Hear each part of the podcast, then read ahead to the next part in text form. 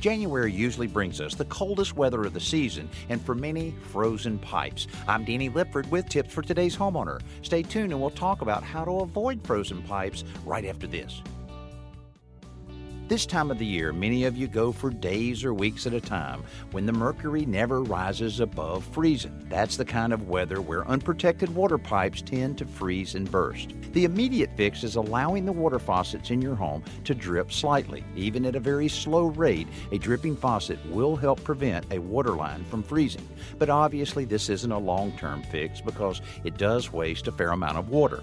The real solution is insulating all of the water pipes that travel through unheated heated spaces like basements, crawl spaces, and attics. Pick up some inexpensive foam pipe insulation at the home center to cover those bare pipes. You'll need a flashlight, a utility knife, and a roll of duct tape to warm up those pipes and stop the drips. I'm Danny Lipford with tips for today's homeowner.